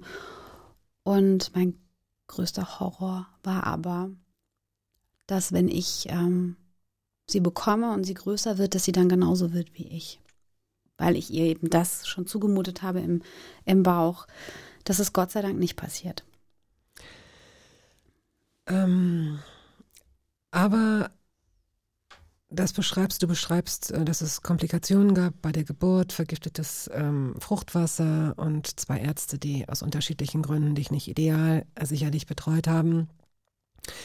Aber entwickelt eine Allergie gegen Muttermilch, äh, sieben Wochen stillst du, dann stillst du ab und am selben Tag gehst du abends zur Tankstelle und holst dir drei Dosen Bier, die mhm. du trinkst in schnellen mhm. Schlucken. Du bist wieder da. Ja, sofort. Du schaffst es deiner Tochter eine, wie du es auch eben gerade ge gesagt hast, äh, als das Mikro aus war, eine Struktur zu geben. Also nach außen hin sah das alles super aus mhm. und Ihr habt ja auch geteiltes Sorgerecht gehabt. Das heißt, sie war mal bei dir, sie war mal bei ihrem Vater oder ich mhm. weiß nicht, was dann. Äh, ja, doch, doch, es war geteiltes Sorgerecht. War, ja. Ähm, du warst eine backende Mutter, du warst eine lustige Mutter, du hast gespielt, du hast die Nachbarskinder eingeladen. Es ist, von außen war das alles super. Äh, du hast im Grunde eigentlich immer so ein Doppelleben äh, geführt, auch wenn du nie Alkohol zu Hause hattest, weil du wusstest, wenn er da ist, ist er weg. Naja, ich, ich wollte ja auch nicht mehr trinken. Also ich wollte auch, bevor ich wusste, ähm, dass ich alkoholkrank bin, weil das habe ich erst 2010 erfahren, war ja aber auch schon auf der Welt, ist 2002 zur Welt gekommen. Ich dachte immer, wenn ich keinen kaufe, dann trinke ich auch keinen. Also ich wollte nicht trinken. Eigentlich hatte ja jeder Tag das Gegenteil gezeigt oder vielleicht fast oder oder wie oft was was würdest du sagen wie viele Tage dazwischen hast du auch mal gar nicht getrunken? Also ich habe am Anfang als die aber noch klein war so bis zu ihrem siebten achten Lebensjahr also bis zu ihrem siebten Lebensjahr in jedem Fall habe ich immer nur dann getrunken wenn sie bei ihrem Papa war oder wenn ich auf dem Dreh war. Mhm. Und ähm, wir hatten verschiedene Modelle, aber eins der Modelle war eine Woche bei mir, eine Woche bei ihm. Also ich konnte sehr wohl auch Tage ohne Alkohol ähm, sein, aber mit dem Bewusstsein, ich komme wieder an den Stoff. Ich konnte zum Beispiel auch mal an einem Abend, wenn ich mit Freunden war und da nicht kippen oder wenn es irgendwas war, wo ich wusste, ich darf mich jetzt nicht betrinken, auch ein Glas trinken, aber sobald die dann weg waren, habe ich dann die Ah, ja. restlichen Flaschen Mhm. ähm, leer gemacht. Also war ich, ich war keine körperlich abhängige Trinkerin, musste auch nicht jeden Tag trinken. Das hatte sich aber, das gab aber auch Perioden und Phasen, in denen ich das tun musste. Mhm. Da war aber aber nie dabei. Und dann gab es aber Magst diesen also, Tag. Ähm, genau, Mhm. also kannst du das nochmal schildern? Du hast in dem Buch darüber geschrieben, es war so ein drastisches Erlebnis, von dem man so hofft, mh, dass das ein Schlüsselerlebnis ist. Wie Mhm. gesagt, ist es auch auf eine Art sicherlich gewesen, aber noch nicht. Ha, da hast du uns Leserinnen und Leser aber schon so an deiner Seite, dass wir auch überhaupt gar nicht wissen, wie soll das denn jetzt weitergehen? Erzähl doch mal von der Situation, von diesem, von diesem Abend. Dieser Abend, den würde man in dem klassischen Sprachrepertoire der anonymen Alkoholiker Rock Bottom, also den tiefsten Punkt nennen. Und du hast es schon gesagt, er war es aber nicht. Ich habe danach noch viele Jahre gebraucht, um nüchtern zu werden. Avas Vater und ich haben uns nicht im Guten getrennt. Ähm, wir hatten viele Sorgerechtsprozesse. Es war ein ewiges Hin und Her zwischen Gerichten und Gutachtern, Psychologen. Und Alkoholismus war aber nie ein Thema. Also es ging nie um meinen Alkoholkonsum, sondern wo ist aber einfach besser aufgehoben. Und an diesem Tag, ähm, und es ist interessanterweise, schneit es jetzt auch wieder, während wir hier sitzen und sprechen. Schnee spielt auch eine große Rolle in meinem Buch, weil er auch was mit Unschuld zu tun hat. An diesem Tag schneite es. Ich bin zum Briefkasten gegangen und habe ähm, einen Brief von der Ankündigung eines Gutachtens ähm, vom Gericht gehabt, dass nämlich eine Gutachterin zu uns nach Hause kommt und Avas Leben mit ihrer Mutter begutachtet. Wie gesagt, wir waren strittig. Und ähm, das hat sofort in mir dieses, oh Gott, ich fliege jetzt auf, jetzt, jetzt verliere ich sie, ausgelöst und ähm, auch Saufdruck. Also dieser Sauf Saufdruck. Saufdruck ist dieses, ich muss trinken. Und ich habe aber nicht trinken können eigentlich, weil Ava zu Hause war. Das war so mein einziges Versprechen, was ich bis zu diesem Zeitpunkt eingehalten hatte. Ihr, also ich habe es ihr nie so versprochen, aber mir selbst eben. Und ich hatte auch keinen Alkohol im Haus und wollte nicht trinken. Und dann ist dem Teufel in mir aber eingefallen, dass ich einen Präsentkorb bekommen habe mit Rotweinflaschen von einer Produktionsfirma zu Weihnachten. Und dann hat äh, sich Ava schlafen gelegt oder ich habe sie schlafen gelegt und ich habe diesen Wein geöffnet. Und dann waren es, und Rotwein vertrage ich wirklich gar nicht, überhaupt gar nicht.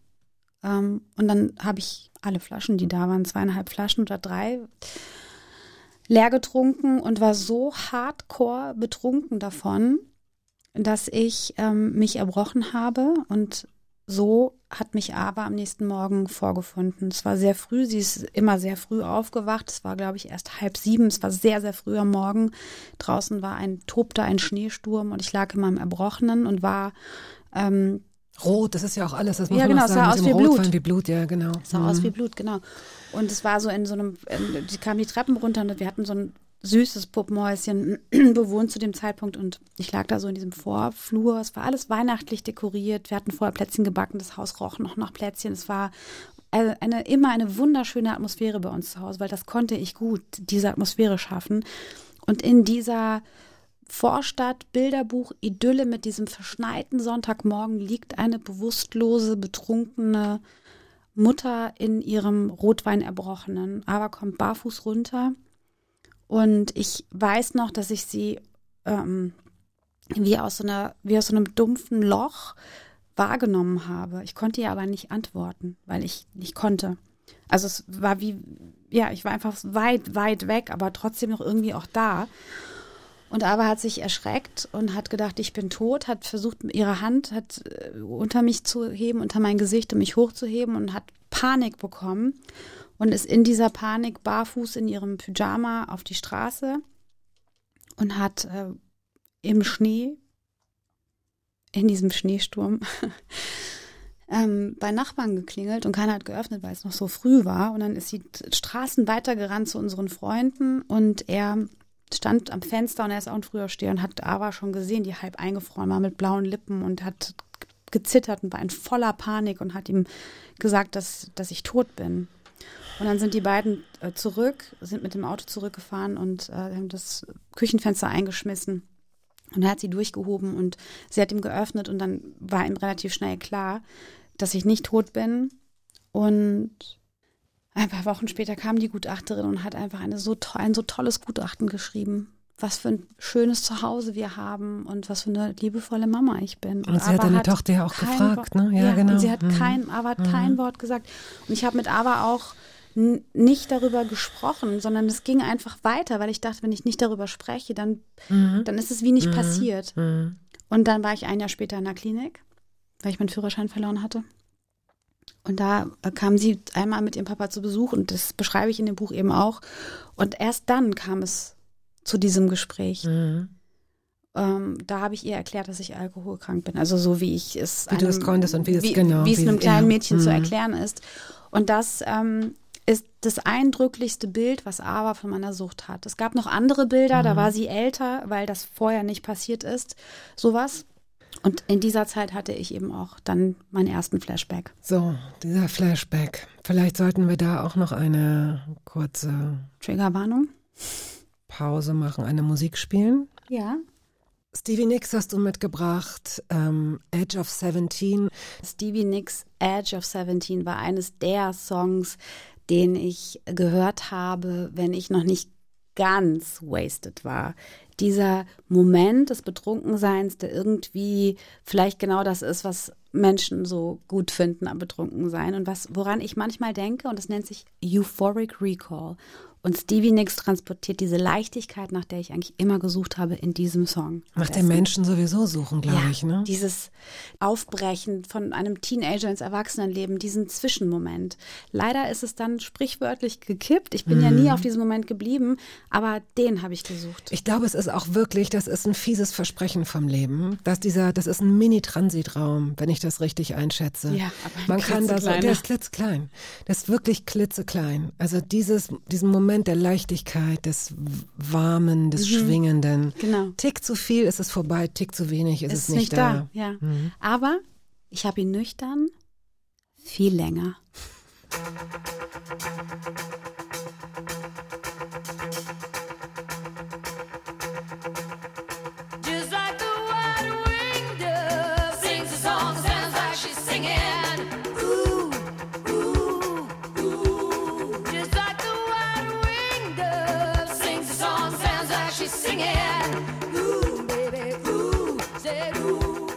Die Hörbar Rust können Sie als Podcast hören oder als Radiosendung. Zu Gast ist heute die Buchautorin Mimi Fiedler, trockene Alkoholikerin seit vier Jahren. Viereinhalb. Viereinhalb Jahre, 15.8. ja, Maria Himmelfahrt, wie eine gute Katholikin eben nüchtern werden sollte. okay. Der Flashback, von dem du jetzt sprichst, also wer zart beseitet ist oder äh, empfindsam, ähm, was Kindesmissbrauch angeht, der möge jetzt das Radio leiser stellen für die nächsten Minuten. Das ist eine Geschichte, die wichtig ist, um zu verstehen, was mit dir passiert ist und den wahrscheinlichen Auslöser für all das zu kennen. Du schreibst in dem Buch darüber auf eine diskrete Art und Weise. Du hast auch mir in unserem kurzen äh, Vorkontakt gesagt, ich habe keine Beweise dafür. Genau. Aber du hast Erinnerungen. Und was ist das für eine Erinnerung gewesen?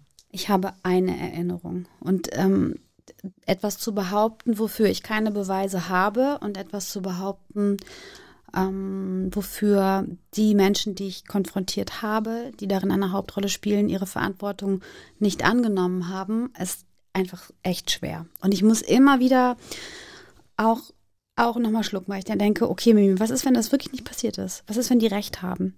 Aber ein befreundeter Therapeut, ein, ein befreundeter Psychologe unserer Familie, also meiner Schwester, der hat mir einen Satz gesagt, der heißt, You know the truth by the way it feels. Wir kennen unsere Wahrheit.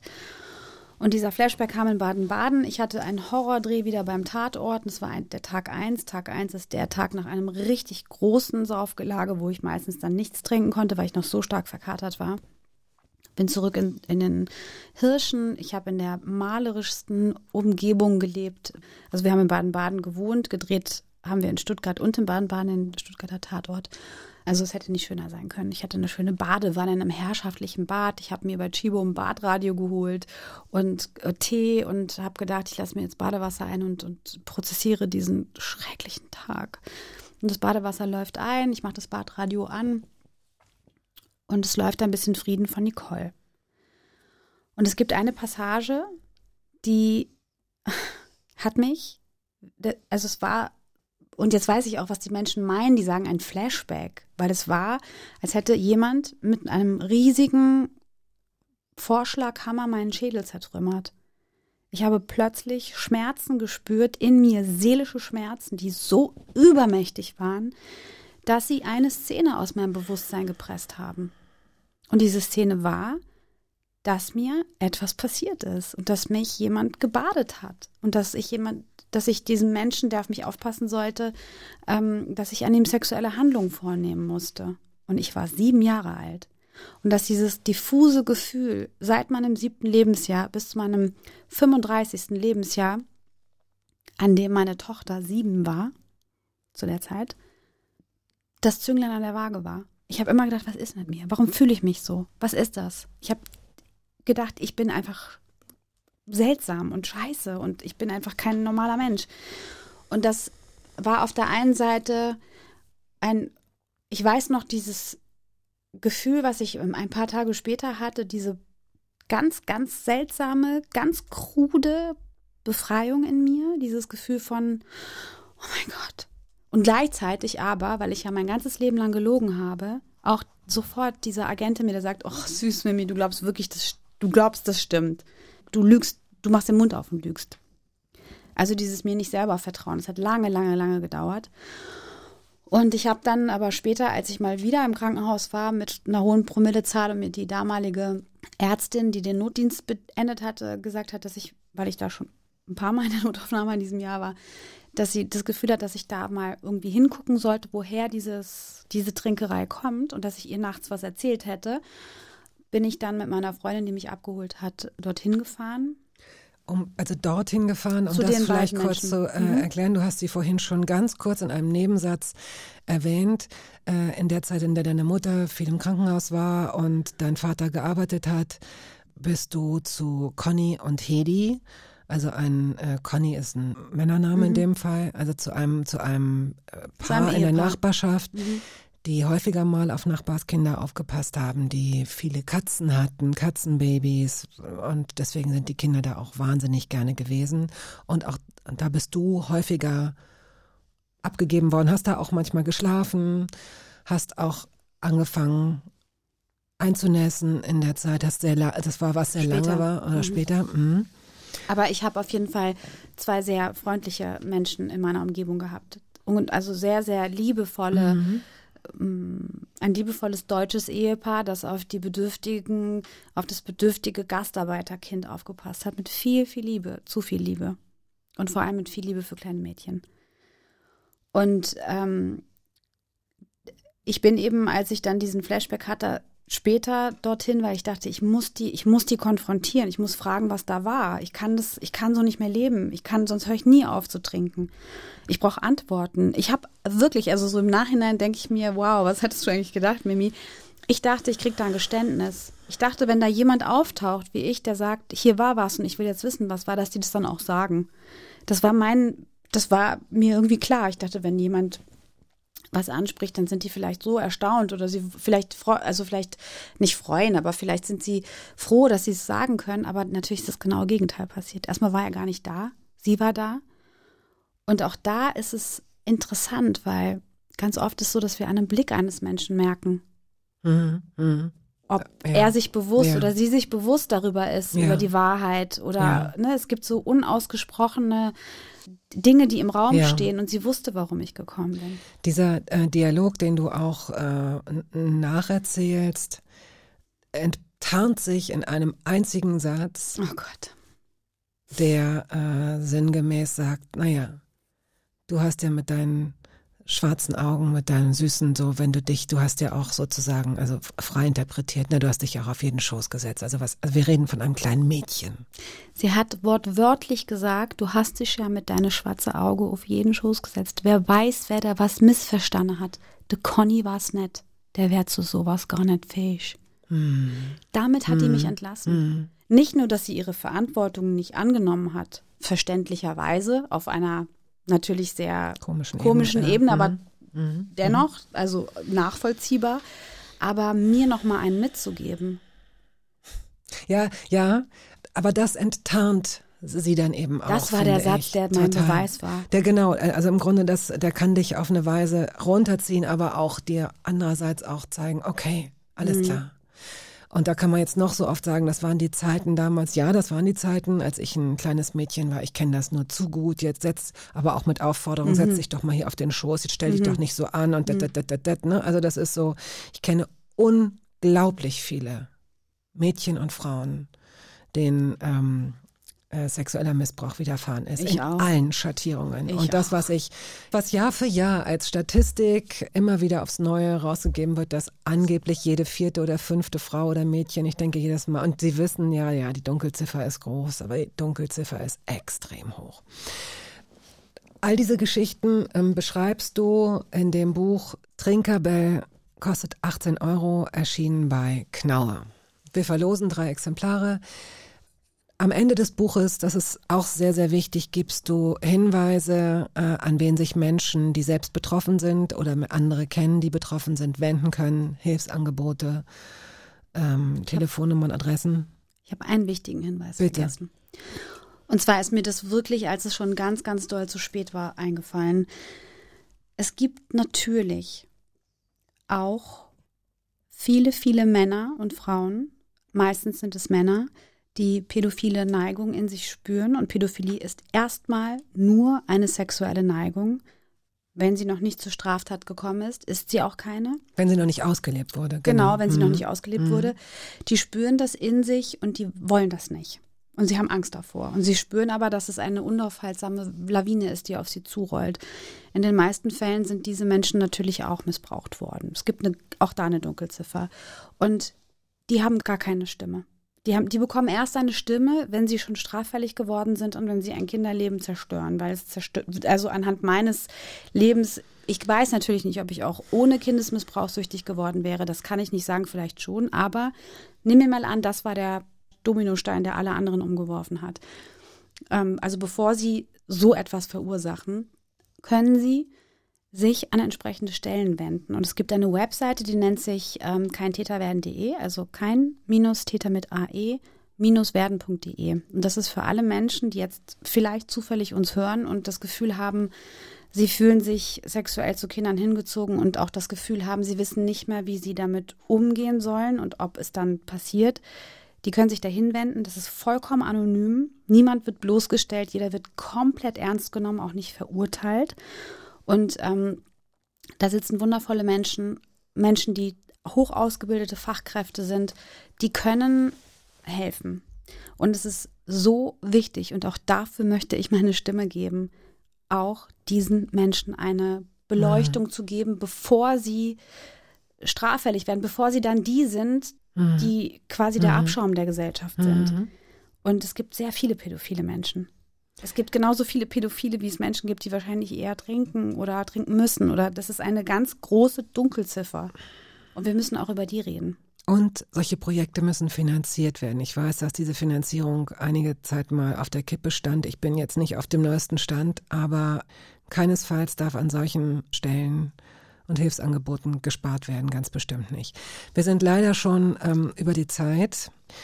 Ähm, viele Leute, denen du begegnet bist, mit denen du gearbeitet hast, äh, mit denen du gelebt hast, die du geküsst hast, äh, wussten in etwa, wie es um dich steht. Vielleicht wusste nicht jeder, wie doll es ist, wie stark es ist, aber du bist so gut wie nie in diesen 30 Jahren von Leuten angesprochen worden. Ich kann mir vorstellen, dass du es gut gemacht hast, dass du ein Profi bist, aber trotzdem, man riecht, man sieht's. Also das Ganze steht so, also heute würde man sagen, es wäre auch, ja, ich will das nicht machen, das wäre ja übergriffig. Aber ab wann findest du, also wie sollten sich Menschen verhalten? Freunde, Bekannte, Kolleginnen, Kollegen, anderen Menschen gegenüber, bei denen sie das Gefühl haben, dass deren Umgang mit Alkohol selbstzerstörerisch ist. Direkt, in einer ganz direkten Ansprache. Das bringt überhaupt nichts drum herum zu schlawenzeln, weil wenn man einmal das Gefühl hat, "Hm, könnte der vielleicht zu viel trinken, trinkt er meistens auch zu viel, der Mensch, um den es geht. Ich würde unser Gespräch mit einem Zitat von Dr. Gabor Mate, einem unfassbar tollen ähm, Menschen, der vor allem in der Traumaforschung sehr bekannt ist, enden und der geht so, ask not why the addiction, ask why the pain. Also frag nicht, warum trinkst du, sondern woher kommt dein Schmerz. Das hast du auch deinem Buch vorangestellt, Ja. dass du denen äh, gewidmet hast, die es ähm, geschafft haben, so wie du, aber besonders auch denjenigen, die es nicht geschafft haben, widmen wir diese Sendung ähm, Hanne. Oh, Hanne. Hanne hat es nicht geschafft. Hanne Und- hat's nicht geschafft. Und weißt du, Hanne war auch so eine Koryphäe, die hat mir so viel beigebracht. Und Alkohol lässt einen nie los. Die Sucht ist immer da. Und der Teufel will nur eins, und zwar den letzten Atemzug. Und deswegen müssen wir achtsam bleiben. Wenn, wenn man einen Menschen in der Familie hat, der es geschafft hat, nicht mehr zu trinken, dann darf man auch mit achtsam sein. Und Achtsamkeit ist überhaupt für jeden Menschen gar nicht so schlecht. Wir verlosen drei Exemplare deines Buches. Trinkerbell, Mein Leben im Rausch. Kostet 18 Euro, wenn Sie es sich kaufen. Dazu müssen Sie folgende Frage richtig beantworten. Und ähm, die Frage ist jetzt gar nicht so äh, schwierig, können Sie leicht nachschauen. Wir haben ja vorhin erwähnt, dass Mimis erste große Kinorolle an der Seite von Götz George stattfand. Wie hieß denn der Film, in dem sie da mitspielte? Kleiner Tipp, ähm, Corinna Harfuch war auch dabei. Schicken Sie die richtige Lösung an hörbar.radio1.de. Bitte schreiben Sie auch Ihre Adresse und Ihre Telefonnummer in die E-Mail. So. Ich wünsche Ihnen viel Glück und Mimi hat noch drei Zaubernotizbücher dazugelegt. Super. Letzter Song. Wir haben nur noch zehn Sekunden, um ihn anzumoderieren. Und zwar wird es sein. Der kroatische? Ja. Das ist mein Hochzeitssong. Otto, mein Ehemann, hat mir den Sänger geschenkt. Also nicht so, ne? Ihr wisst schon, ich habe mit dem nichts gemacht. Der stand auf der Bühne und hat einen Song äh, performt, der heißt Ako te. Wenn sie dich fragen, wie war dein Leben früher, dann sagst du, dieses Leben gibt's gar nicht mehr. Das habe ich schon vergessen, weil es jetzt dich gibt. Gott sei Dank hast du dich so gut erinnert an dein Leben. Du hast viel Tagebuch äh, Ja, ich geführt. habe alles dokumentiert. Und äh, deswegen konnten wir das oder kann ich das als Leserin auch so gut nachvollziehen. Vielen, vielen herzlichen Dank. Danke, dass ich hier sein durfte. Liebe Mimi, und ähm, ja, wenn Sie diese, Sie können sich diese, dieses Gespräch jederzeit nochmal als Podcast anhören. Und gerade wollte ich mich verabschieden, das höre ich doch von Mimi, dass sie unseren nächsten Gast noch schnell ankündigen will. Eine absolute Erscheinung, der neue Star am Comedy-Himmel und wir brauchen weibliche Comedians. Eva Karl Faltermeier. Genau, nächste Woche.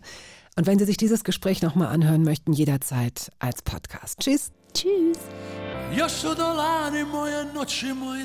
Das war der Podcast der Radiosendung Hörbar Rust. Wir hoffen, dass es Ihnen gefallen hat. Wenn Sie möchten, Sie können ihn abonnieren.